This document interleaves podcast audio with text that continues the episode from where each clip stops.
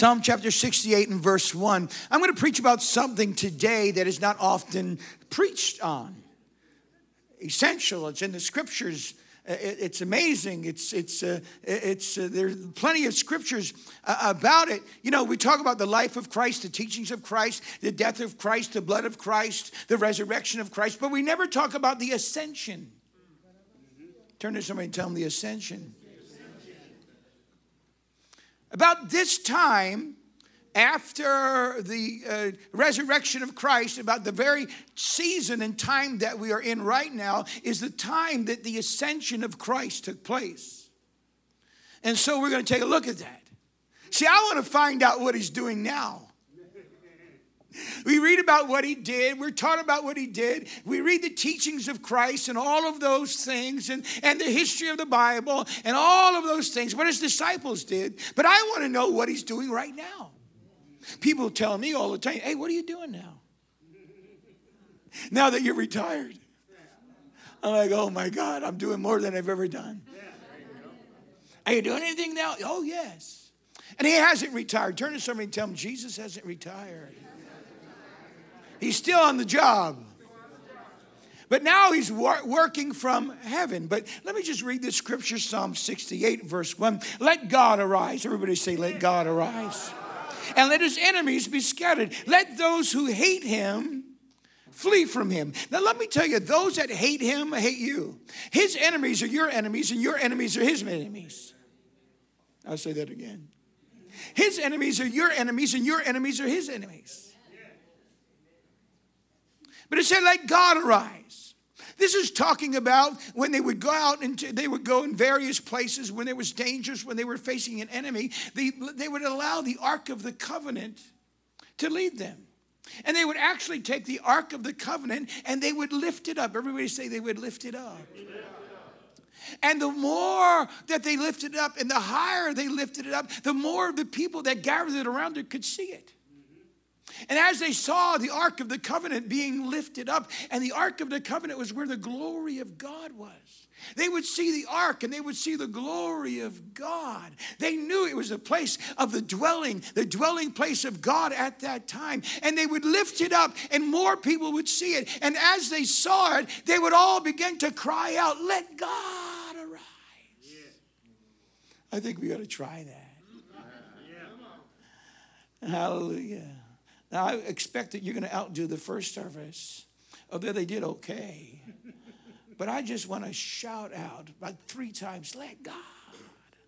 You got to say it like that, like an old preacher, let God. Are you ready? One, two, three. Let, let God. Do it again. Let God. Now, one more time, I want you to hold it out for a, bit, a little bit, okay? Let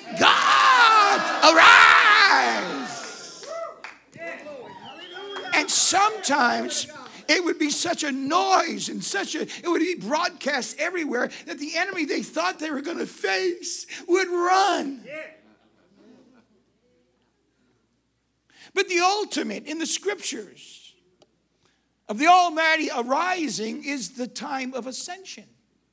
When Christ rose from the dead, but he ascended into the heavens. And it's just about the season that we're in right now. Amen. Acts chapter 1, verse 9. Now, when he had spoken these things, while they watched, he was taken up, and a cloud received him out of their sight. Everybody say a cloud. Turn to somebody and tell them a cloud. a cloud. Now, it wasn't an Uber, it wasn't taxi. What's this other thing they got now? A Lyft. It wasn't Lyft, it wasn't Uber, it wasn't taxi. Uh, it was a cloud. I am convinced, I believe that it was the cloud of the glory of God. I believe it was that Shekinah glory of God that came in the form of a cloud and welcomed Christ back so that he might be repositioned in the heavens. Yes. Yes. Hallelujah. God said, That's my boy. I, am pleased in what he did, but I've missed him, and I now got I now got to go get him and bring him home. Amen. And so he returned into the heavens.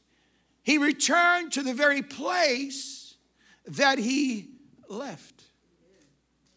But I want to tell you something. When you get restored, and that's what this is, when you get restored, when Jesus restores you, he restores you, and you are in a better place than you were, hallelujah, when you left that place. Come on, someone say amen.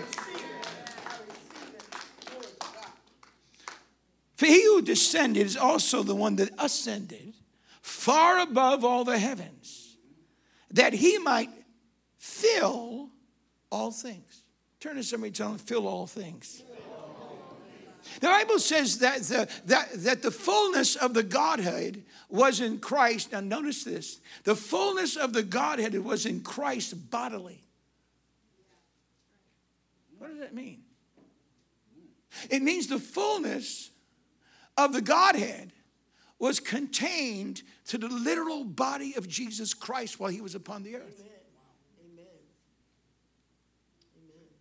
So if you wanted to get in contact because Jesus said, if you've seen me, you've seen the Father. You wanted to get in contact with the Father. You, you wanted to get in contact with the Son. You wanted to get in contact with the fullness of the Godhead and the Spirit. Wherever Jesus went bodily, that's where it was. Whether he was in Bethlehem, wherever he was, that's where it was. It was confined to the literal body of Christ. But what does it say here? He who descended is also the one who ascended far above all the heavens, that he might fill all things. While he was with the Father, before he cloaked himself in flesh, he was omnipresent. He was everywhere. Jesus was omnipresent everywhere. But when he left heaven, he was no longer omnipresent any longer. It was confined to that literal body. But now that he went back and he's seated at the right hand of the Father, turn to somebody, tell him the right hand. Not the left hand, the right hand. The right hand is the place of authority. Now he enters not only as the Son of Man, but now he enters also as the Son of God, and he is seated at the right hand of the Father. It is at this moment that Jesus becomes King of Kings and Lord of Lords. Yeah. And he now is omnipresent once again. He is everywhere. As a matter of fact, if you make your bed in hell, he said, I'll be there. You can't run from him and you can't hide from him. He is everywhere. And he has now been restored and sits in a place of authority. Turn to somebody and tell him, authority. Tell him, King of Kings and Lord of Lords. This, is, this was the coronation of Christ as King. Hebrews chapter 9, verse 24. For Christ has not entered the holy place made with hands, which are copies of the true, but into heaven itself, now to appear in the presence of God for us. Turn to somebody and tell them for us. He didn't go up there just to hang out. The cloud didn't just get him and bring him up there so his father could say, Hey, you done good. I like it. You're my boy. He ascended and he is now in the presence of God for us. Turn to somebody and tell them for us. Now, I want to explain something to you. He is not idle. He's not uh, weaving baskets. He's not out there twiddling his thumbs. He is in the presence of the Almighty God for us. There's something that he is doing in his present position for us. He's just not hanging out with the angels and admiring all of these things. Absolutely not. He is working even now. See, when we read the Bible, we think, and Jesus raises from the dead, we think that's it. It's not it. No. There's more that's going on. There's more that Jesus is doing. The ministry of Christ continues to go on. It's for us. Turn to somebody, tell them it's for you. See, we need to see him as he is, not as he was. And as he is, he is in the presence of Almighty God in our behalf. John chapter 16, verse 7. Nevertheless, I tell you the truth. It is your advantage that I go away. For if I do not go away, the Helper will not come to you. But if I depart, I will send him to you. Did anybody ever read in the scriptures how the Holy Spirit came on the day of Pentecost? Oh, well, I'm here to tell you that is a sign that he arrived to where he was supposed to be. He said, If I don't go, I can't send you the Holy Spirit. Now, I don't know. I am a Holy Spirit junkie. I'm hooked on the Holy Spirit. I got to admit in front of all of you, hallelujah, I got to have it, man. I got something that my flesh can't handle and I don't want to shake it. Hallelujah, I am addicted to the Spirit of the living God. Hallelujah. And he kept his promise. He sent the Holy Spirit. I don't know if you've experienced it yet. I hope you have. And if you're not, maybe you can do that today. How, how many agree with me? Come on, put your hands up. Do you love the Holy Spirit? He said, I'm going to send you the helper. And he did. Matthew chapter 16, verse 18. And I also say to you, these are the things that Christ is doing right now as he sits at the right hand of the Father. And I say to you that you are Peter, on this rock I will build my church, and the gates of Hades shall not prevail against it. He is still building his church. Turn to somebody and tell him he's, he is still building his church. He didn't stop building his church, he is still building his church. And this church that he's building, it's not some kind of a lean to, hallelujah, or some kind of a hut. It is a church that is strong and that is powerful and that is overcoming, and the gates of hell will not prevail against this what Jesus is building. Come on, somebody say hallelujah with me. I'll never forget years ago, we were having revival in reverse. I'm crying out to God, oh God, send people, oh God, save people, oh God. And the more I prayed, the more people left. It was like shifting sand. I'm telling you, we went from 220 people down to about 40. I'm thinking, this is revival? And so I had a conversation with the Lord, and it wasn't real like, you know, I wasn't like real like, you know, I was like, hey, what are you doing with my church? He didn't say nothing. I said, Hey, God, what are you doing with my church? Didn't say nothing. I said, God, what are you doing with my church? He said, I want to ask you a question now. I said, What's that, God? He said, I thought it was my church. I said, Well, excuse me. It's his church. Now, I want to tell you something about the church. We're not on the defense, we are on the offense. We are called to kick in the gates of hell.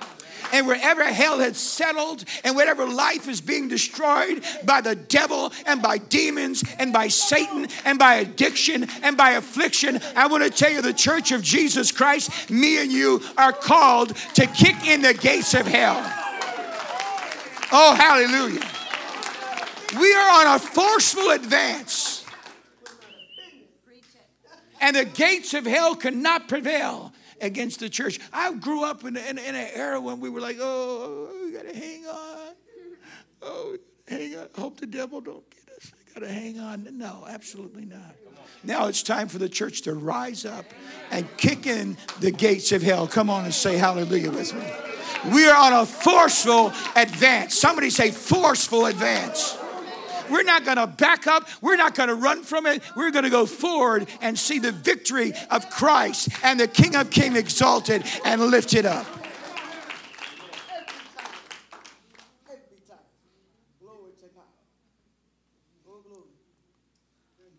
I'm excited. I'm glad you are. What is he doing? He's still building his church. He has sent us the Holy Spirit, met his commitment to us, his promise. Therefore, he also is able to save. Hebrews chapter 7, verse 25. to the uttermost to those who come to God through him, since he always lives to make intercession for them. What is Christ doing seated at the right hand of the Father? He is making intercession for each and every one of us. You know what that intercession is? Let me read this to you. He is entreating the rest of the Godhead to favor those that belong to Him. See, Mama may not like you, and your school teacher may not like you, and your neighbor may not like you. And there may be some people that want to pronounce judgment on your life because of some of the mistakes that perhaps you have made. There are some people that want to do away with you. There are some people that want to find fault with you. They might even want to put a curse on you. They want to, might want to mock you. They might want to exclude you. But let me tell you something none of that's going to work. You want to know why? Because Jesus, the Son of the living God, who is, who is sitting at the right hand of the Father, is entreating God Almighty and he's entreating the Holy Spirit and he's saying, Favor those that belong to me. I don't care what they have said. I don't care how they've tried to put you aside. I'm here to tell you if you are God's child, God, hallelujah, Jesus is interceding with the Father and he is interceding with the Holy Spirit. And he's saying, Favor my child, favor my daughter. You are his favorite one. Now, you might not have to tell him to shut up because you'll get into a fight. I've tried it and I've gotten into a fight, and I'm just a little guy. But I'm here to tell you the Spirit of the living God will come alongside of you and fight those battles for you because Jesus is saying, Favor my child. You need to expect God's favor on your life. Turn to somebody and tell them, I'm his favorite one.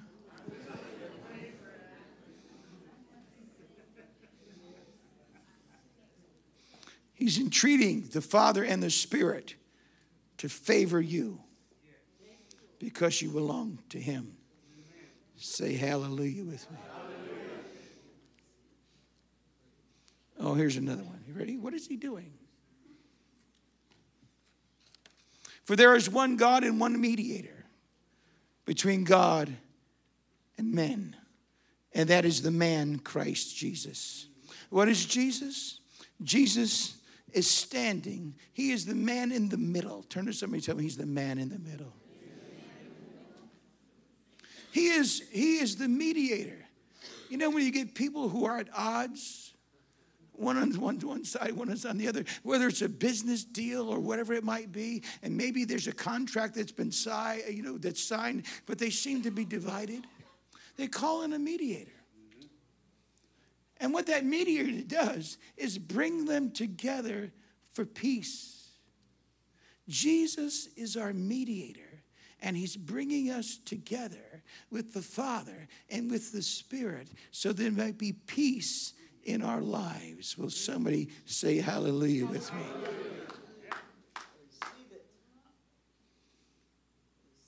What is he doing? My little child, these things I write to you that you might not sin. For if anyone sins, he has a advocate with the Father, Jesus Christ the righteous.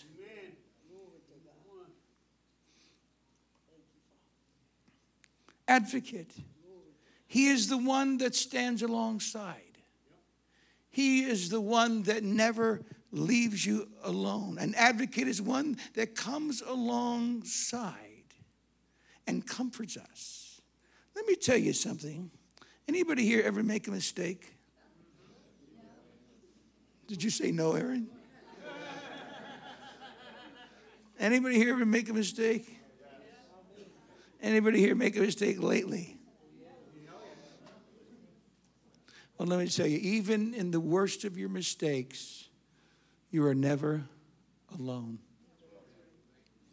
In the darkest hour of your life, and the most difficult time of your life, He's got your back. Turn to somebody and tell them, He's got your back. He is your advocate and He is your mediator. And He is the one that is called alongside to stand with you. You never have to stand alone now that you are his child. And I don't know about you, but sometimes I feel alone. And sometimes I need to be reminded wait a minute, get a grip on yourself. Because God Almighty is standing by your side to bring you comfort, hallelujah, and to let you know, hallelujah, that He has not forsaken you and He has not left you. As a matter of fact, He said, If you make your bed in hell, I'll be there. He is our advocate. And he himself is the propitiation for our sins. In other words, Jesus has paid the price and he constantly, he constantly appeases the wrath and the judgment of Almighty God. You ever run into somebody that went a mistake? Or you've made a mistake? They need to be judged. They need to pay for what they've done. Have you ever felt that way about anybody? Do you know what they have done? Well, guess what? All the wrath and all the judgment that you can proclaim that they should deserve, let me tell you something. It's not going to work because Jesus, hallelujah, has the propitiation for our sins. Hallelujah. He is appeasing the judgment and the wrath of God on those that do wrong. You know what he says to the Father? See that? See that? See this? Do you remember how I suffered? Do you remember how I didn't shrink back from the cross and the wrath of mankind? Do you remember when I took the sins of the world that were and the sins of the world that would ever be upon me? Do you remember the price I paid? And Jesus and, and the Father's like, He appeases and has a peace. Is that the music that says they're going home? Who's that back there? Is that Johnny? No, no, no, John would play it early. Well, then maybe you ought to play it, John. Go ahead and play it.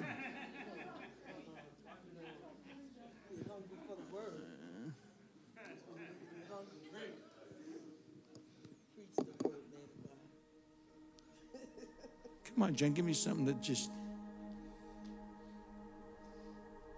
some of that sleepy stuff.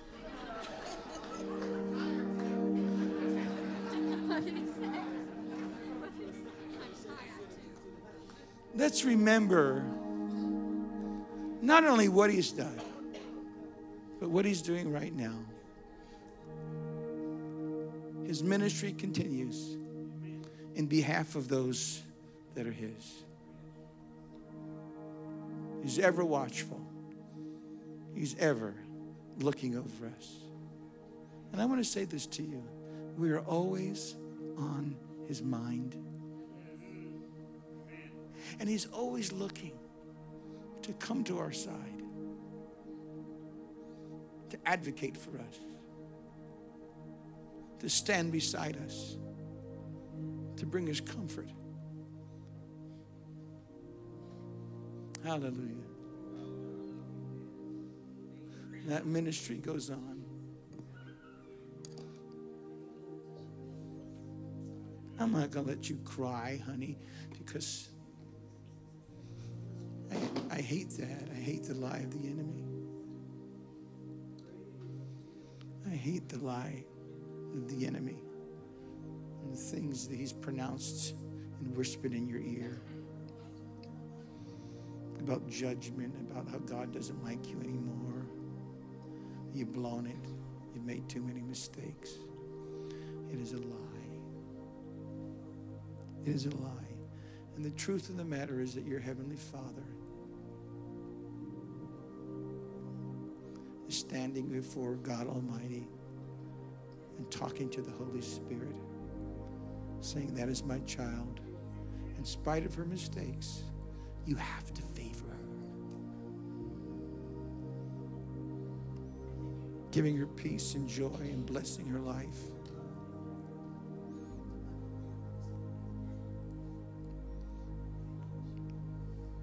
Can I say this to you? No, they're all my favorite. Everybody that comes to this church is my favorite. But you really are one of, one of my favorites. I love you. I've seen your life changed and transformed and watch you cry out to God, and I've seen God do such great works in your life. It's not over, it's only beginning. It's not over. There's so much more to come. You have a mediator. You have you have one is pleading. You have an advocate, someone who comes alongside of you. You're not alone. So I want these tears of sorrow and tears of mistake to be dried up and be filled with tears of great joy and great expectation of the great things that God is continuing to do in your life. Deal? All guilt and shame. You're out of here.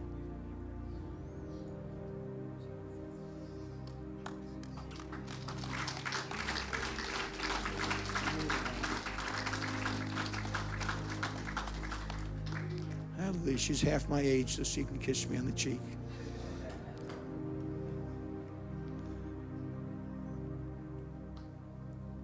He continues in our behalf to be in the presence of the Father.